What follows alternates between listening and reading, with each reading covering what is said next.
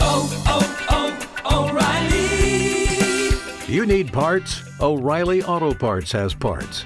Need them fast? We've got fast. No matter what you need, we have thousands of professional parts people doing their part to make sure you have it. Product availability.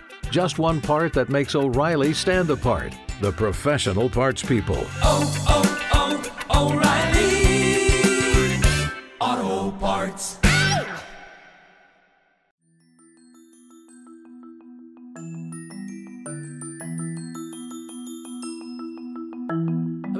these other tiny little countries in the world uh, are perfectly capable of running themselves, but we uniquely, as the fifth trading nation, biggest trading nation in the world, a country that used to run most of the world, a country that has soft power that is beyond what any other country can dream of in terms of our language and our culture and our influence on the world. The idea that we uniquely are incapable of running ourselves because we need help from fucking Belgium is absolutely, I mean, it's patently ridiculous when you say it like that. Hello, and welcome to The Brendan O'Neill Show with me, Brendan O'Neill. This is a podcast in which an esteemed guest joins me to talk about the big ideas, the bad ideas, the problems, and the controversies of life in the early 21st century. In this episode, I am delighted to be joined by Julia Hartley Brewer. Julia is one of Britain's best known broadcasters and commentators. She is currently presenter of The Breakfast Show on Talk Radio, having previously worked at LBC. She's worked for numerous newspapers, including The Evening Standard, The Guardian, and The Sunday Express, where she was political editor and later assistant editor. She's a frequent TV pundit, and she is a firm supporter of Brexit. Julia and I both spoke at the brilliant Leave Means Leave rally in London recently. She's also a staunch Republican, which makes me warm to her even more. Julia has been involved in her fair share of controversies. She was banned from the Labour Party conference for taking the Mickey out of their safe space. Even more scandalously, she refused to take part in a witch hunt against a politician who had touched her knee, which in this era of Me Too makes her a self hating woman or something. We'll talk about that later. Julia, welcome to the show. Thank you very much. Uh, as a self hater, I'd like to clarify I'm a Republican with a small r, not a big r. Yes. Oh, I feel, absolutely. I feel the need a- to clarify that's that a for very, im- international listeners. very important clarification. Uh, I want to kick off, of course, with Brexit. Um, and I want Is that to. still a thing? It's still a thing. It's still ongoing. Lots of people are saying they're bored of it, which I find strange. The first question I wanted to ask you was we now seem to be arriving at the possibility, which even I, who had very little faith in the political class to begin with, would never have expected. The possibility that the largest democratic vote in the history of this nation might not actually be acted upon. Where do you stand right now? Optimistic, pessimistic, worried, revolutionary? Um, all of the above at, at all times. Um, yeah. I have to say, I worked in the House of Commons for about 10 years uh, with a, a lobby pass, um, where was- my, people know where the Big Ben clock is in the clock tower. I had an office directly below that um, for many years. And so I know lots of MPs, and I was at university with them. People came to my wedding. I thought of these people as really, I've got to be honest, I- MPs get slagged off a lot for being very dishonest people, uh, just in it for the money. Actually, no, actually, most of them, I think, genuinely think they are doing good and are good people, and they work very hard, etc., etc. So I've got to be honest with you, it never occurred to me for a moment hmm. when we had the 2016 campaign that MPs wouldn't, to a man and a woman, abide by the result of the referendum. I thought other people might not want to, but I genuinely was that trusting, and I. I, I, when we talk about people being lied to in the campaign, I always think, yeah, well, that was the big lie that people would accept a democratic vote. Um, I am I'm blown away by the lack of respect for democracy.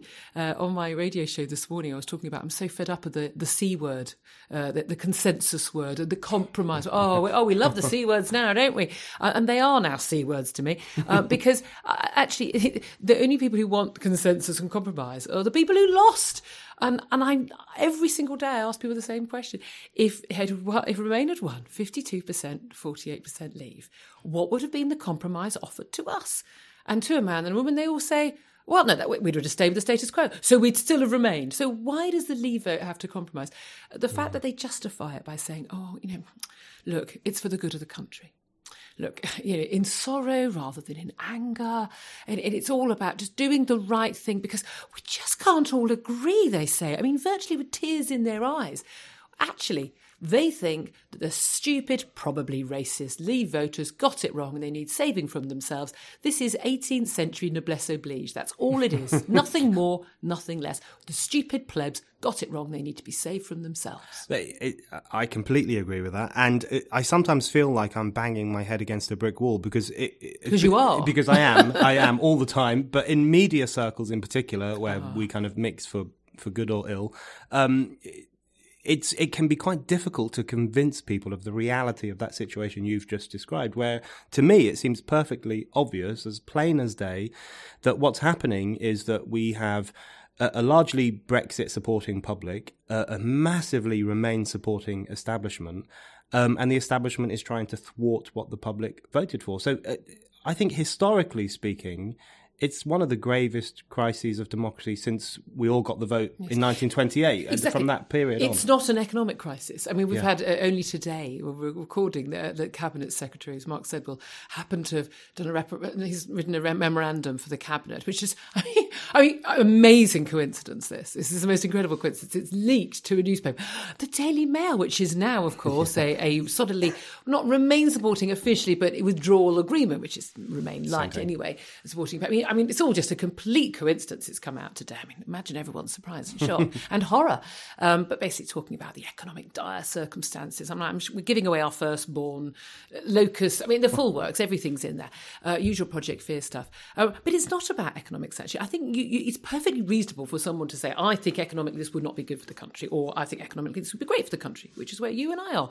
Um, no one voted to be poorer, etc., etc. Mm. But, but even if you think that, that's completely irrelevant. I, for instance, have voted for many uh, Labour governments over the years. I, have voted for Labour, Lib Dem, UKIP, and Tories over the years. I am genuinely a floating voter. And um, I happen to think, though, that this particular Labour government, Labour, Labour Party, led by Jeremy Corbyn, would be an absolute disaster for our nation, particularly economically, but in many other ways as well. Jeremy Corbyn is completely and utterly unfit for public office. However, if the British people, in their wisdom, choose to vote for him, that is their choice. And they and I will all have to live with the consequences. So the idea that because you think what the people have chosen is not good, that you get to just overturn it is a really bizarre concept. I mean, this is a crisis of our democracy. It's a crisis of trust. It's not about the economics anymore. Yeah, uh, uh absolutely. And I find that the more the economic argument is pushed, particularly by the Project Fear Brigade, the more it becomes a way of deflecting attention from the core issue, which is should the people have the right to decide the future of the nation or not? Because we all thought that we lived in a country in which that's pretty much what happened. Now, we all know that politicians lie sometimes, or they backtrack on their manifestos, or they do things in a shoddy way that they promise to do in a decent way. All of that stuff is par for the course. But we all thought we lived in a country in which one man, one vote, or one person, one vote from the 1920s onwards. But it seems now that we don't. And I think that's the, the thing about Brexit that strikes me, and this I think was apparent on the demo that you and I both spoke at, which had a, which had an incredibly good atmosphere. I was I was really buoyed up by the really good actually. atmosphere. It was very good natured, but it was also quite angry. And the thing that I struck me most is that the thing that people were most interested in talking about, and the thing that got the most cheers when any of us on the platform raised it, was the issue of democracy and the question of whether our voices count or not. So, um, in terms of the historic sense, to what extent do you think the overturning of Brexit, which seems like a real possibility, uh, because even if we end up with what they call Brexit, we all know it's not Brexit. It's it's not even Brexit by name only. It's just Remain yeah. dolled up to look like something else. To what extent do you think that will shatter people's trust in democracy and and maybe shatter democracy itself? Um, hugely, but I'm not quite as pessimistic as you. When I when I go through the options, and of course I speak to like you, lots of MPs and other people campaigning behind the scenes, um, I think it's very likely that we're going to get either a long extension, um, some terrible version of, of Brexit foisted on us, um, something something that's not good this year. However, I am pes- I'm, I'm pessimistic about the next few days and weeks, but I'm not pessimistic about the future.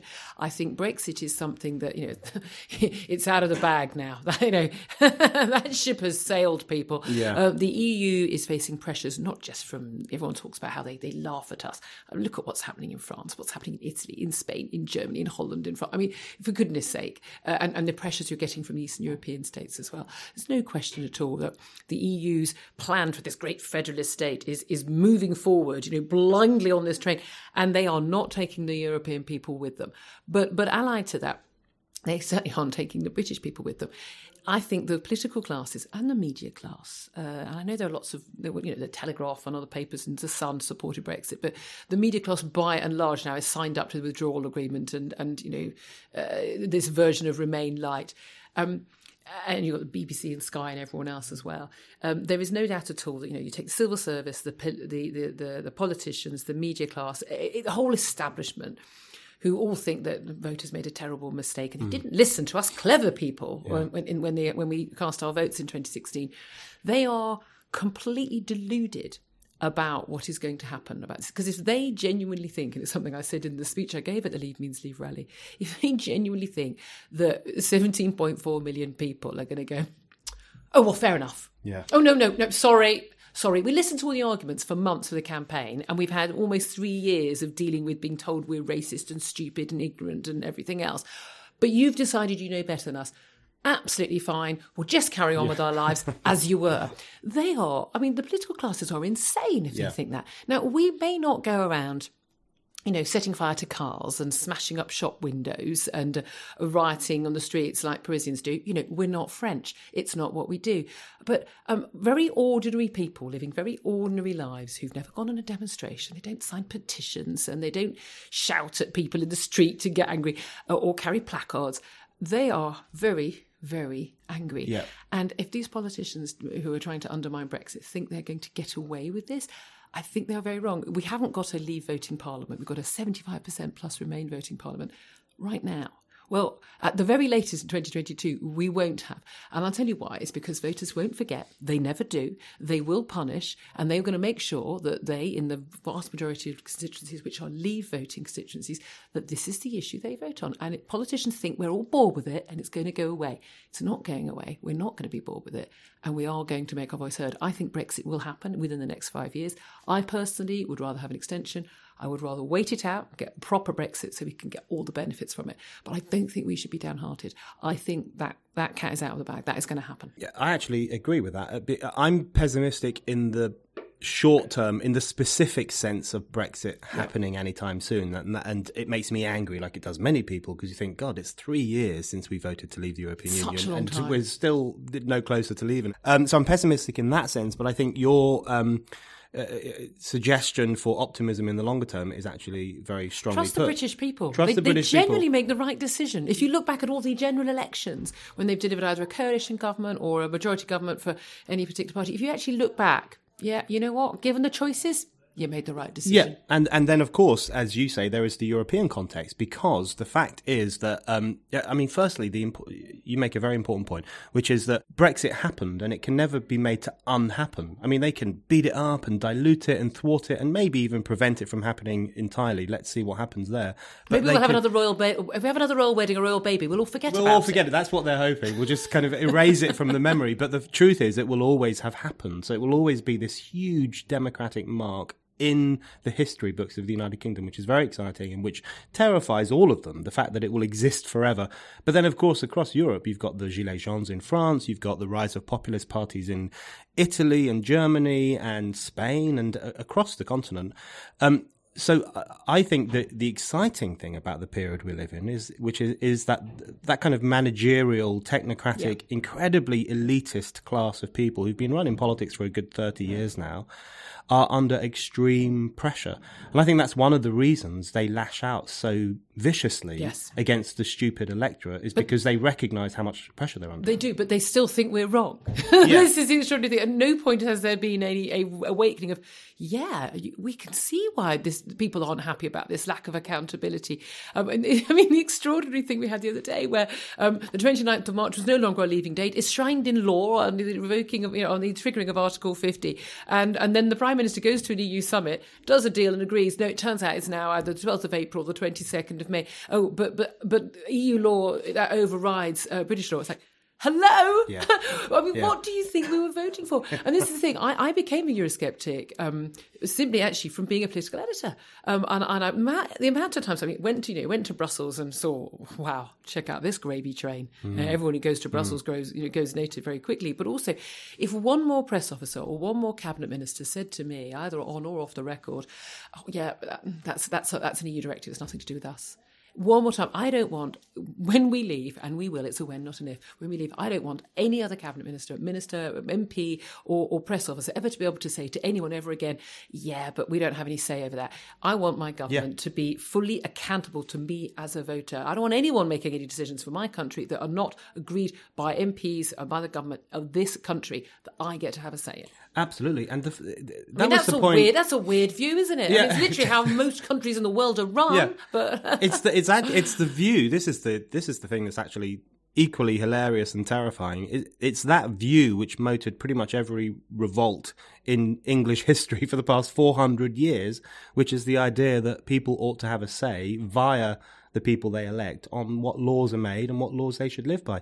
So uh, it's interesting you say that because um, like you, I'm a, a profound Eurosceptic, and like you, I'm a Eurosceptic entirely, virtually entirely, from the basis of the democratic question, from the very simple point that if there's a law or a regulation that I'm expected to abide by, I want some capacity to have a say on it. Uh, It doesn't mean I'll be able to overthrow it on my own, but I want to be able to contribute to the makeup of the institutions that pass that law. I mean, it's very, very, very simple. But one of the things that's said about Euroscepticism is that it's just this hard right thing, it's racist, it's xenophobic. Uh, and I find that one of the most frustrating arguments because, in fact, when I've spoken to leavers, whether it's on rallies or in public conferences or wherever it might be, of course, lots of them raise the immigration question, lots of them raise the question of freedom of movement. Um, but one of the overriding questions that they raise is, well, who runs our country and shouldn't I have some input? And I think that's in the nature of Euroscepticism. Um, all of the polling, uh, all of the polling throughout has shown that the key issues are about sovereignty and democratic accountability. Those are the issues. Of course, there are racist people who voted Leave. There are racist people who voted Remain. I've I've met openly racist Liberal Democrats and Greens, for goodness' sake.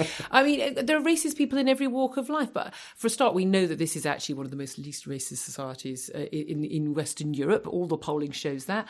Um, but also the idea that wanting to limit the migration of white European people to this country um, um, above all else. I mean, it, it doesn't even make sense to me. Um, and I know so so many people who who are uh, minorities who voted uh, race. Yeah. We know that something like 30 40 percent of uh, black and, uh, and Asian people in this country voted for Brexit. I'm assuming they're all racist as, against black and Asian people as well. I suppose, but I suppose we're all we're all racist against Romanians and Bulgarians and French people. I I, I just think this is such a it's such an easy slur to throw at people and and I mean the racism word, the R word, is just completely thrown around. Yeah, the other day before the Leave Means Leave rally, I did tweet out. I mean, basically as a joke, but look, you know, I know how angry you are about this. Uh, you know, not ex Brexit being thwarted, we should have been leaving today. But you know, we don't don't you know don't shout abuse, don't don't get violent, don't attack police officers, don't we don't set fire to cars. We're not French for fuck's sake. Um, I quite you know it got you know ten thousand likes or something, a, a bit of fun, and then I had an awful lot of people and saying to me, "Oh, you know, you had to say that because you know you're all violent and horrible." But quite a few people said, "Oh, racist against the French." Oh, my goodness. And you just head in hands.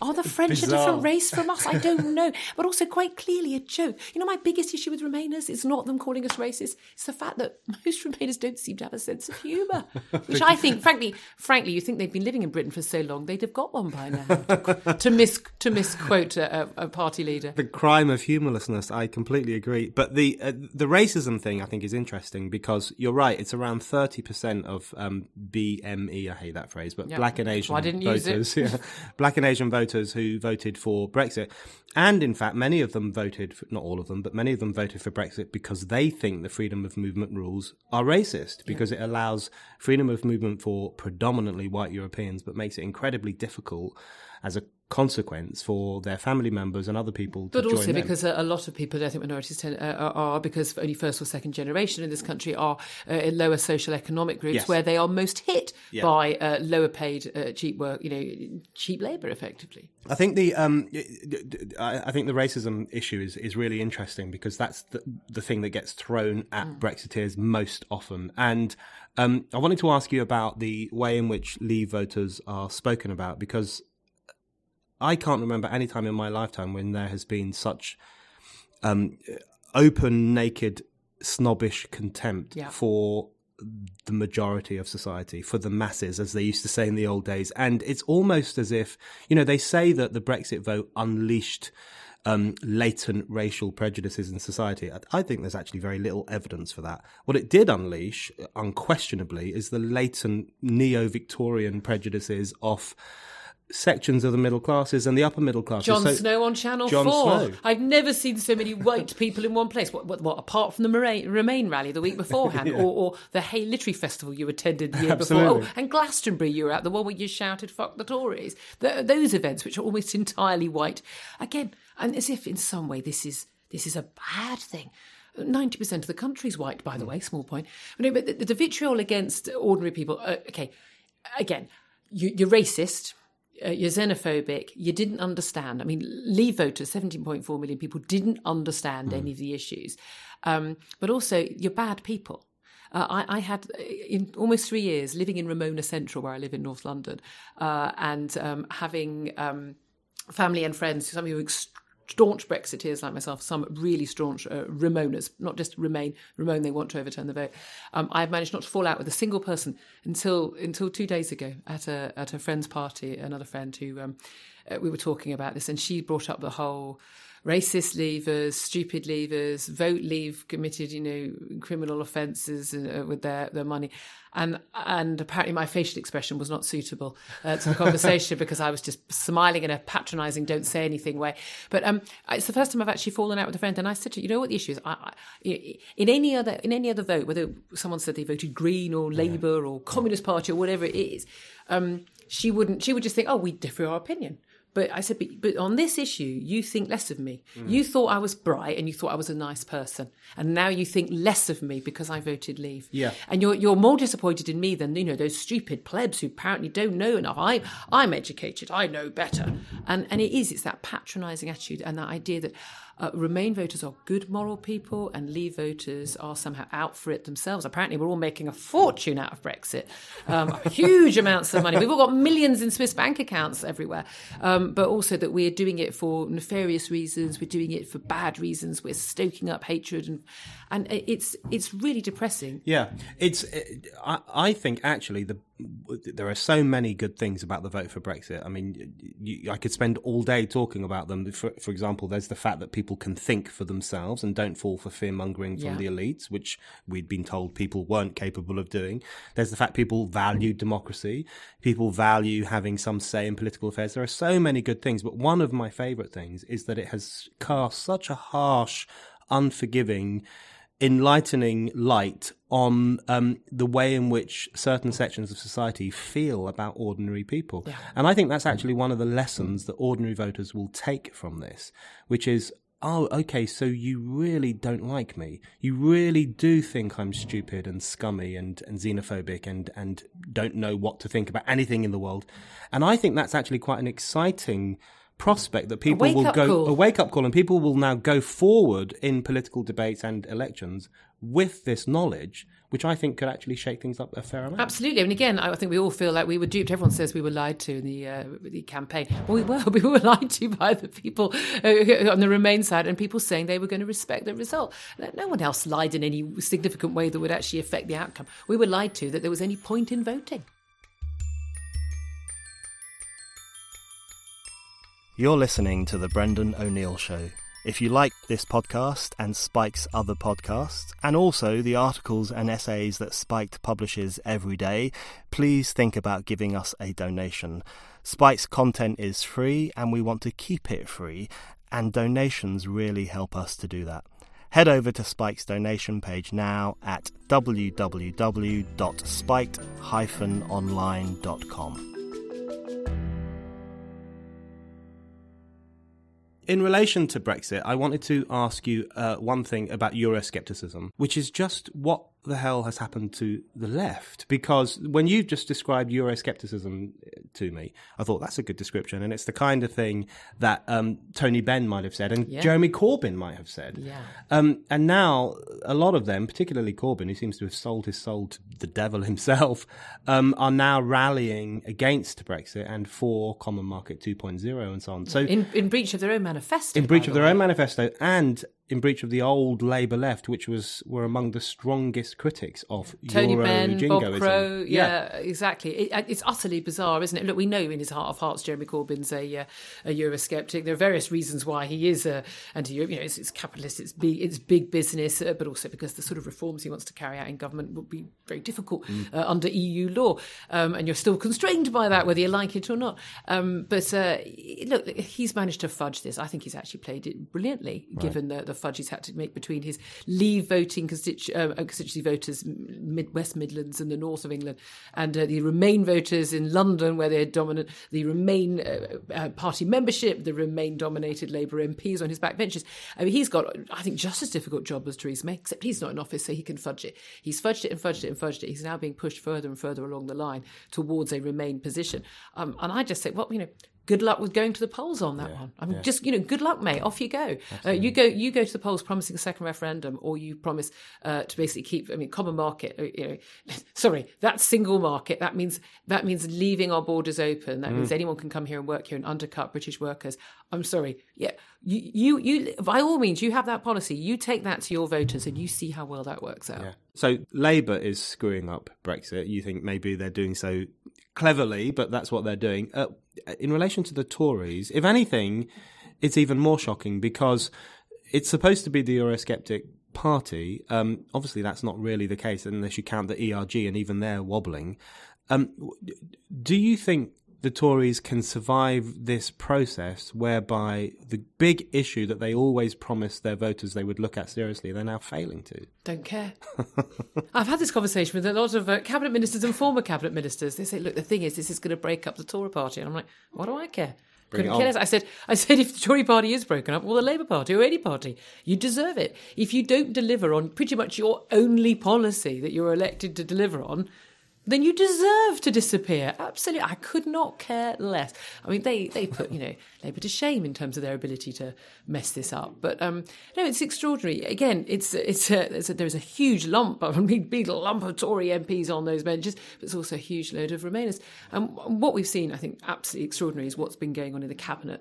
Leading figures like, I mean, Philip Hammond um, and Amber Rudd, who in every other area I admire, but but on this issue is completely wrong. Um, and then you've got um, the likes of Dominic Grieve and Nicholas Boles, who are now the martyrs of Brexit. so the two people who have basically nailed the, you know, the, the, been bashing the nails in with a hammer uh, to the death of Brexit, are now the martyrs. It's absolutely embarrassing uh, the way that they were said, "Oh, don't leave, Nick Boles." We saw in the Commons. These people have totally betrayed their voters, their local parties. Uh, and they're being punished accordingly, and good for good for those doing the punishing. I think that, that's one of the most extraordinary things over the past few weeks and months is MPs presenting themselves as the victims of this process. As it, basically what they're saying, oh my god, it's so stressful overthrowing democracy. Yeah. It's really having a difficult And, impact and you on know what? life. Some people are getting angry and cross and shouting abuse at us when we try and overthrow authority. Um, Anna Soubry in Central Lobby of the Commons the other day said to me, "I'm not coming on your show again because I don't want to be called a traitor again." I said, "I don't think I've ever called you a traitor, have I?" But no, other people do. And I said, "Well." I mean, to be fair, Anna. I mean, and she said, "I've not been able to go home for two weeks," and I'm thinking, well, that is uh, that is wrong in any democracy that anyone can't express their view without facing abuse or, or physical threats. Absolutely, of course, that goes without saying. Except it doesn't go without saying when that all was happening to Nigel Farage. Yeah. Uh, I mean, when the, when the abuse is aimed at the people that the left or the Remain don't don't like, then it's absolutely fine and frankly quite funny. Yeah. Um, but when it's happening to them, they don't like it. Uh, it shouldn't happen to anyone. But it's funny that you know Anna Soubry and Nick Boles and Dominic Grieve and, and all the people who've rushed to their to back them, which is pretty much the entire establishment. What's striking is that they're always saying, "How dare you call us traitors? How dare you call us enemies of democracy?" And at some point, you think, "Okay, you do protest too much because They don't think they are. They really don't No, think they because are. they genuinely believe that they are doing the right thing. They, they I, I'm, I'm, I'm willing. I'm willing to accept them. They actually genuinely think the voters are stupid. They got it wrong. This will be catastrophic. I'm doing the right thing for the country, um, and therefore I'm saving again, saving us from uh, us from ourselves. Um, but again, that attitude is on that basis. Why don't we just live in a, in you know in, in a country without democracy at all? Why go through the motions? Why why were they all celebrating uh, last year about women getting the vote? And oh, everyone always forgets working class men for the first time getting the vote, and then and then and then the next year, in fact, two years after the referendum, um, actually said, "Mm, "Well, I know we gave you the vote, but you're not really up to the job." So we're going to take the job from you. I mean, that's it's, it's such an important point because it's actually, all joking aside, it's actually really grotesque. Because when we were in Parliament Square at this recent Leave Means Leave rally, um, I was walking around the square and I passed the statue of Millicent Fawcett, uh, which was unveiled last year as part of the 100th anniversary of celebrating the 1918 Representation of the People Act. Everyone cheering and whooping. Theresa May was there. All these feminists was there. I think Sadiq Khan was there. All these people who have now are openly conspiring to overthrow a vote which includes the votes of 8 million women, which includes the votes of millions of working class people. I mean, it is staggering the levels of hypocrisy. But what the final question I want to ask you in relation to the Brexit thing is is in relation to that kind of process that's taking place. To what extent do you think we've realized that we all, you know, us two and many, many, many others oppose the European Union. We think it's undemocratic. We think it's a, a gravy train. We think it's staffed by awful people. But hasn't Brexit revealed that the genuine anti-democratic issue lies at home? Because what is happening, and I think you've uh, touched on this, is that uh, politicians deflect their own responsibilities onto this EU, technocracy. So the, the the real battle, I think, is going to take place here. But that was always the issue, and this extraordinary idea that, well, you know, if we can't agree a consensus, then we then we should remain because that's a fair thing. Uh, and we well, we should have had more than more than fifty two percent of people to have a change. It should have been sixty percent or sixty six percent. Well, hold on a minute. I don't remember anyone arguing for that when all those powers were handed over to the EU when the Lisbon Treaty was signed. You know, there was an EU constitution that was drawn up. Oh, turns out a few countries who had to have a, a, a referendum on that were, decided to vote against. So well, we just won't call it a constitution then. Uh, the the blatant way in which the EU has gone about this, you know, creating this federalist state in the face of huge, huge opposition across Europe. Again, it's not. We're constantly told it's just here. It's not. It's across Europe. Um, is absolutely extraordinary. They will not listen. They will keep telling us to vote again and vote again. But yeah, I agree with you. It's it's it was look. It was British MPs who and civil servants and the establishment who handed those powers over to the EU. God knows why. Um, but I, I, as I said at that rally last Friday, it's really simple. If the MPs, 650 of them, if they genuinely don't think that they are capable of making decisions to run our country, then they have no business being in that job. Stand down, we'll elect someone who does. Because if you don't think that this country is capable of running itself, I mean, all these other tiny little countries in the world uh, are perfectly capable of running themselves, but we uniquely, as the fifth trading nation, biggest trading nation in the world, a country that used to run most of the world, a country that has soft power that is beyond what any other country can dream of in terms of our language and our culture and our influence on the world. The idea that we uniquely are incapable of running ourselves because we need help from fucking Belgium is absolutely, I mean, it's patently ridiculous when you say it like that. But that's what they think. That is what they think. Um, and I want to come on now to other things that they think. Um, There are other things. And there are other things. and They're not profound thoughts, but they definitely do have them. And just to talk a little bit about the broader political climate, which touches on the things we've already been talking about, because it does strike me that not only do we live in a pretty um, democracy suspicious era, but also one that's very suspicious of liberty, and particularly the liberty to express yourself. Some people call it the snowflake era, some people call it the kind of uh, generally censorious, whatever, however we might describe it. That's something that you've talked about. One thing I want to raise with you is the safe space joke, because you got into trouble not only with the Labour Party itself, but of course with the Twitterati. Everyone gets into trouble with the Twitterati when you took the mick uh, which I'm sure is an anti-Irish racist phrase these So days. I'm Irish, I'm to took, right, yeah, took the piss, took the mick out of um, a safe space at the Labour Party conference. Caused this huge fuss because people were saying it's a, it was a space for autistic people, which was completely unconvincing. But I Could you basically showed my hatred of disabled. Yes, that's right. You Yes. were being disablist. But can you just tell us why you felt moved to mock this safe space and how you view safe space culture more broadly? Well, again, whenever I've got in trouble for my tweets, and I get in trouble quite a lot, it's nearly always one that I've just posted without even thinking. And I, my, my, my, my colleagues at work will say, yeah, yeah, that's when you get into trouble. Um, yeah, genuinely, we arrived at Labour Party conference. We've got a studio there, as lots of uh, radio stations do. And when we get up at silly o'clock, quarter to five in the morning to get there in the morning to, to record the, the show live from Party conference, as we've done at Tory conference as well.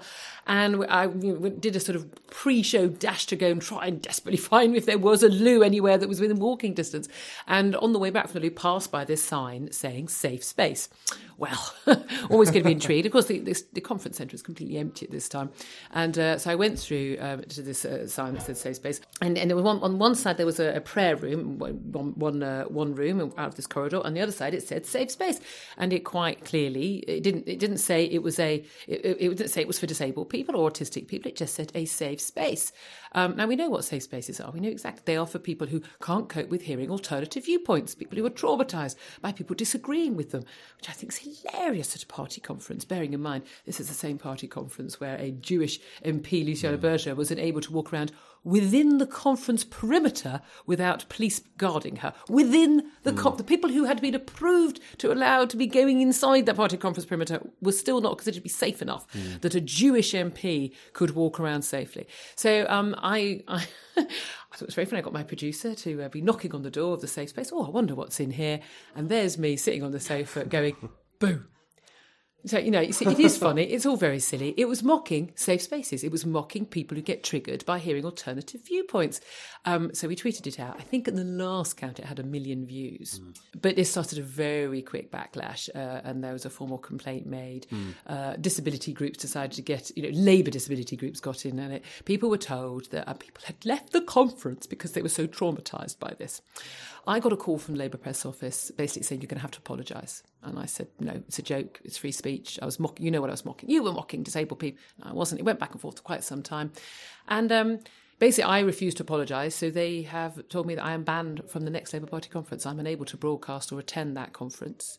Um, because I made a joke which they say mocked disabled people. It didn't. It mocked people pretending Yeah. to be disabled, which isn't the same thing. But uh, and and their response to your video and tweet actually proved the point you were making, which is that we live in this incredibly hyper fragile culture in which any kind of off-color joke or simply controversial you don't have to find the joke statement- funny. No, I, there are plenty of jokes that I have defended for people online. They don't have to be funny or in good taste. It's it's it's not you're you're not the humour police. you describe the climate in which we live as one in which the motto is I don't like what you say or the way that you say it, so I'm going to scream and scream until you give in, say sorry for offending me, and shut the heck up. Yeah. And it seems to me that, um, which is obviously, as as that quote suggests, the complete opposite of the Voltairean approach, which was I don't like what you're going to say, but I'll defend to the death your right to say it, which was seen for a long time as the proper progressive, decent, liberal way to deal with ideas and uh, living in a pluralist Well, that's society. what liberal used to mean. That's what liberal used to mean. So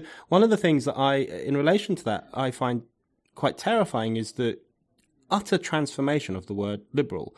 So often today, it's the people who call themselves liberals or the people who call, call themselves lefties who might traditionally been into at least countercultural speech, freedom of speech. the right to say things that other people are upset about. That's right. Yeah. And and now they behave like the Mary Whitehouse is, wanting to shut things down. So how do you think that came about? And what do you think can be done about it? God knows. What I think what needs to be done about it is people need to stop saying sorry. The people need to stop uh, uh, thinking that saying sorry makes it better and, and takes the heat off them. I, I refuse to apologise for anything that I do. I, I don't think I do go around uh, deliberately trying to offend people. If what I say offends people, well, fair enough. I had an argument even at my daughter's school when she was at primary school.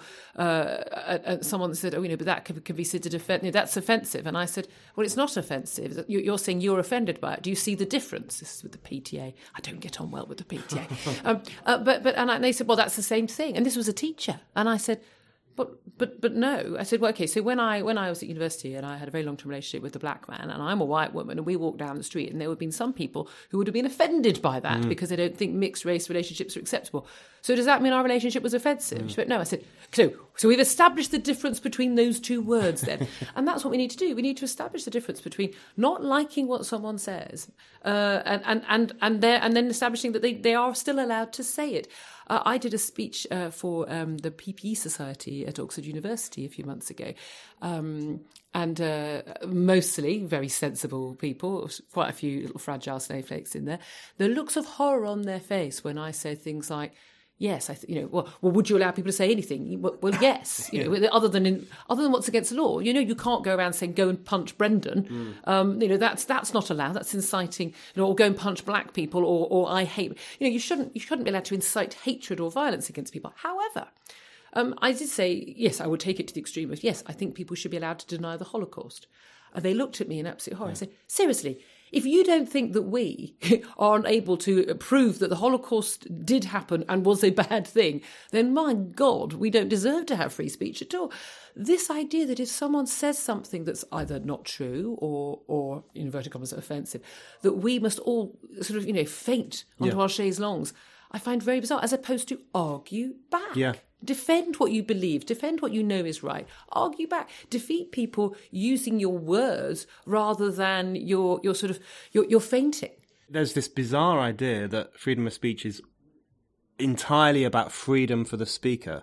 So if you defend, for example, freedom of speech for Holocaust deniers Yeah. or for Tommy Robinson or whoever it might be, people think you are on the side of those people. When in fact, Not large... they, they, they accuse you of being a a defender of those. a People. defender of those people. And uh, where the truth is a large part of freedom of speech is the freedom of the audience to push back, to listen and hear anything they want to, and to push back, to argue, to use their own voices. But th- there's an, there are cases in which um, the censorship of ideas or, or the kind of snowflakey desire to crush offensive opinion actually becomes quite dangerous. So one thing that you've written about a lot, and I've written about it too, is the issue of Islamist extremism and in particularly the Charlie Hebdo massacre, you criticised newspapers for refusing to show any of the Charlie Hebdo cartoons, and and I, I, I was I was really trying at the time when that happened. I really wanted every single editor of every national newspaper Yeah. and magazine, every publication on the same day to publish a cartoon on their front page. The same cartoon, um, one of the in inverted commas inoffensive ones, but one of the you know depicting Muhammad in a a very positive light uh, with Jesus or whatever they want to do, to say as a nation, no. We will not be silenced. We, we we do not have a blasphemy law in this country anymore, and we will not be told what we can and can't print under pain of death. But it's uh, but, uh, and they didn't. They one didn't. did. and they didn't. And I remember at the time, around that time, you said that you know you wouldn't necessarily walk through the streets with a photograph of Muhammad on a t-shirt because it's not safe, and that in itself is a problem. Yeah. But what ought to have happened, particularly in the media world and, and in the supposedly in the world of the supposed free press. Is that there ought to have been more solidarity with Charlie Hebdo? But I think it's one of those. Oh, there was at the time a lot, a lot of pretend solidarity. Yeah. Everyone, oh, Very ev- everyone, oh, everyone lit a candle. Yeah. everyone went on a march. but what they didn't do, it was then say we need to defend uh, the right for people to do this. No, well, yeah, but don't offend people with cartoons they don't like. Why not? We have cartoons about uh, other religions all the time, mocking them.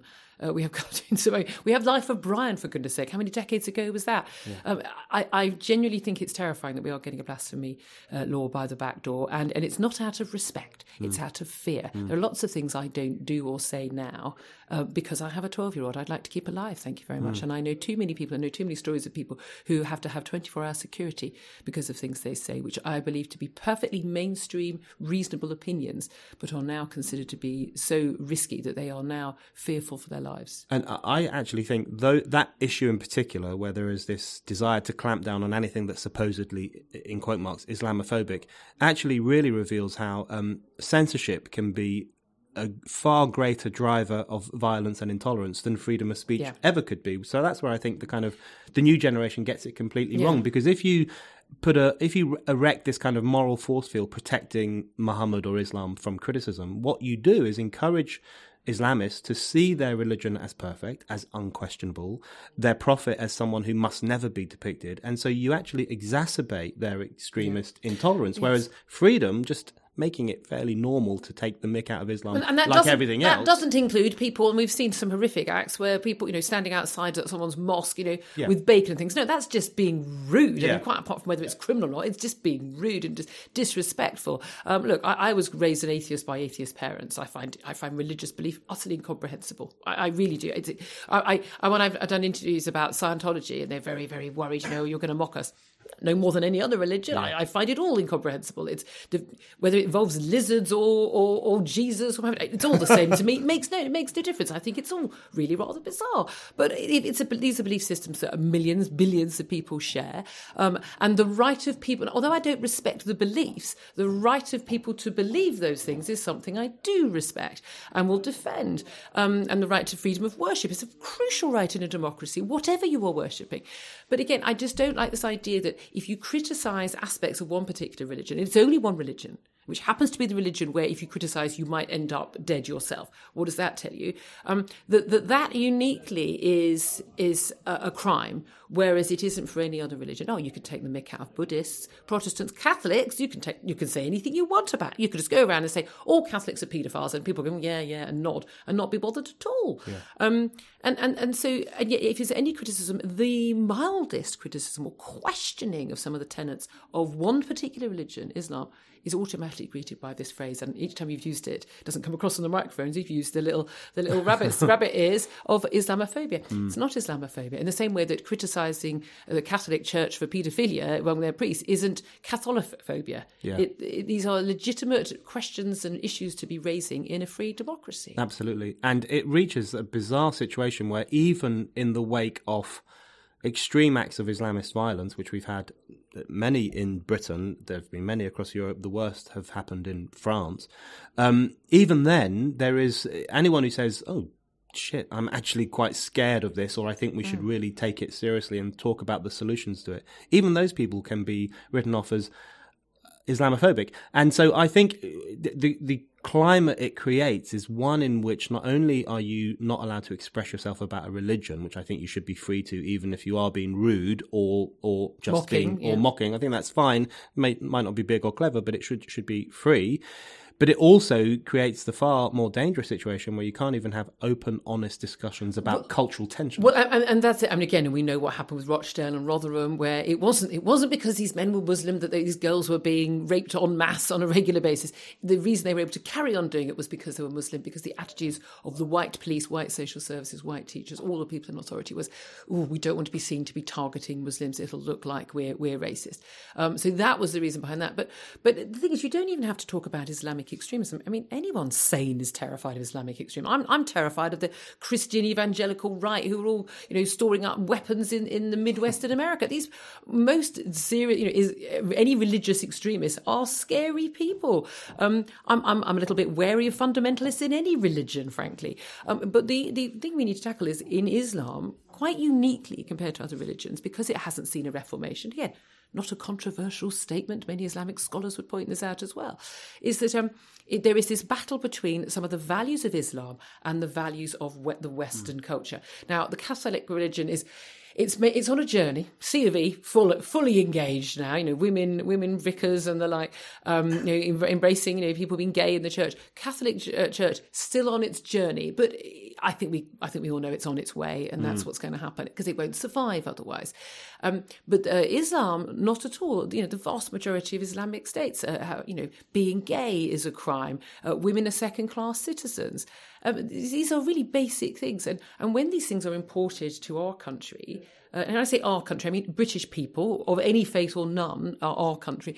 We have imported this is a new culture to import to our country, um, and then we see a clash between those values. We, as a nation, whatever colour skin, whatever religion you are, need to assert that our values trump.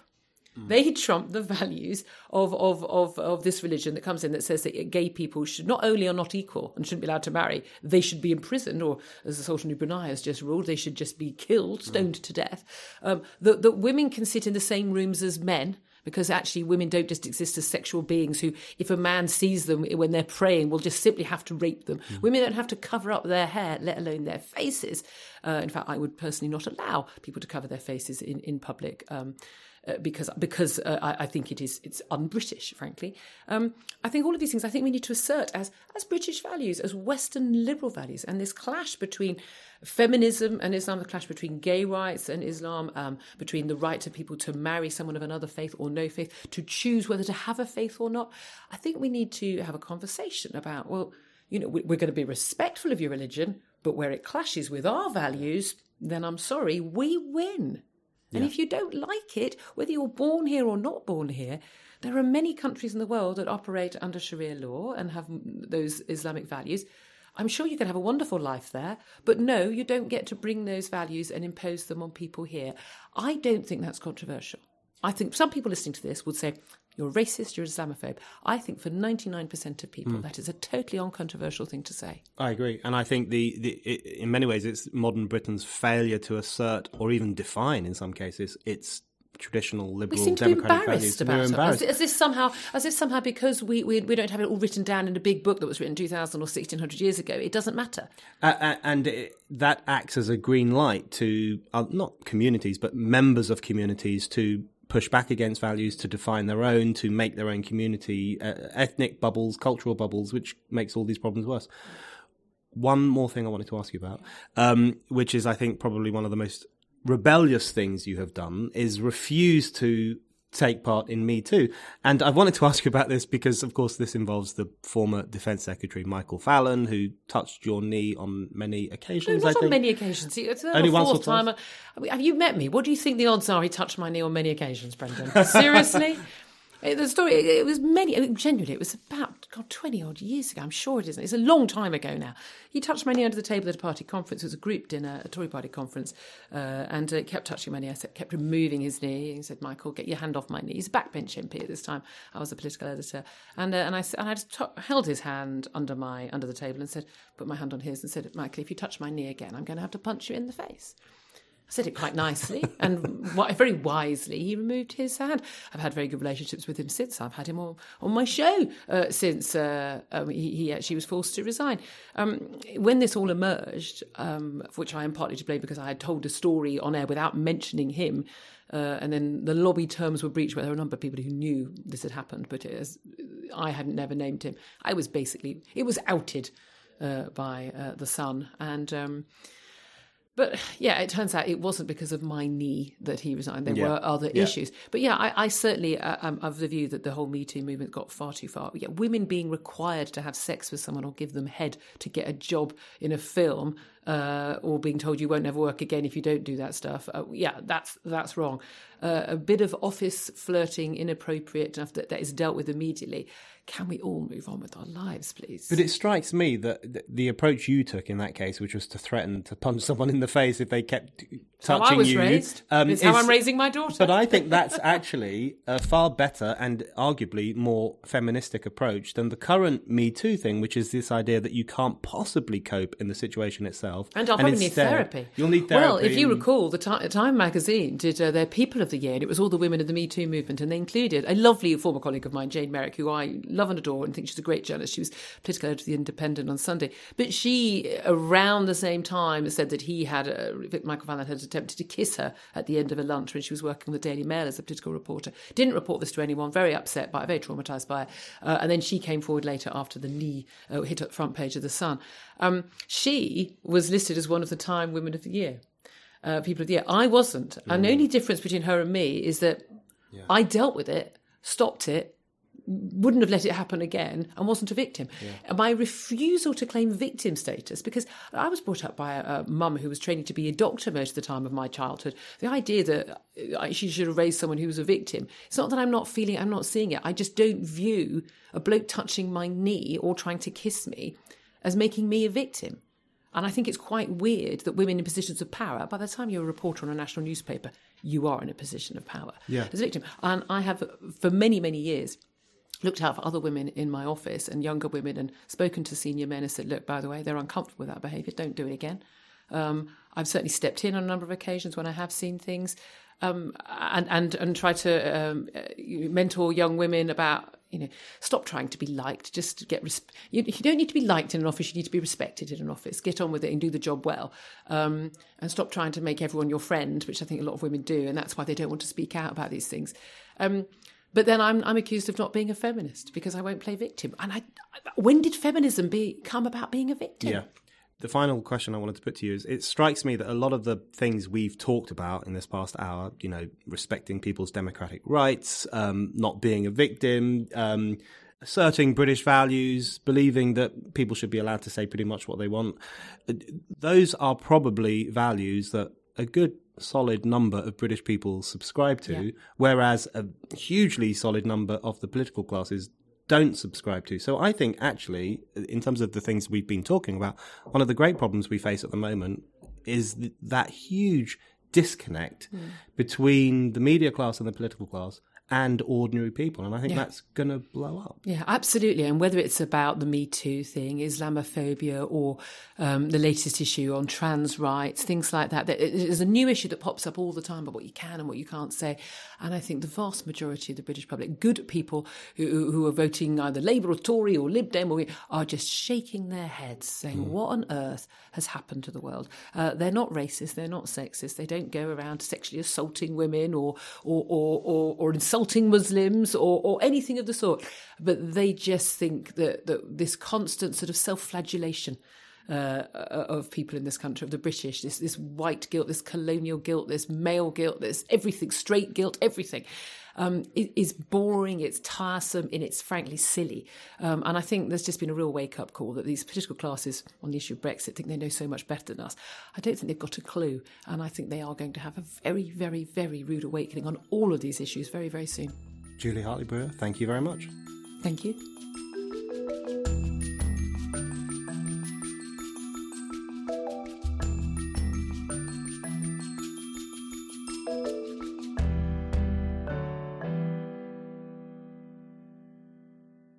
Thank you for listening to The Brendan O'Neill Show.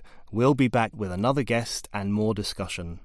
Don't forget to subscribe, and in the meantime, keep reading Spiked at www.spiked-online.com.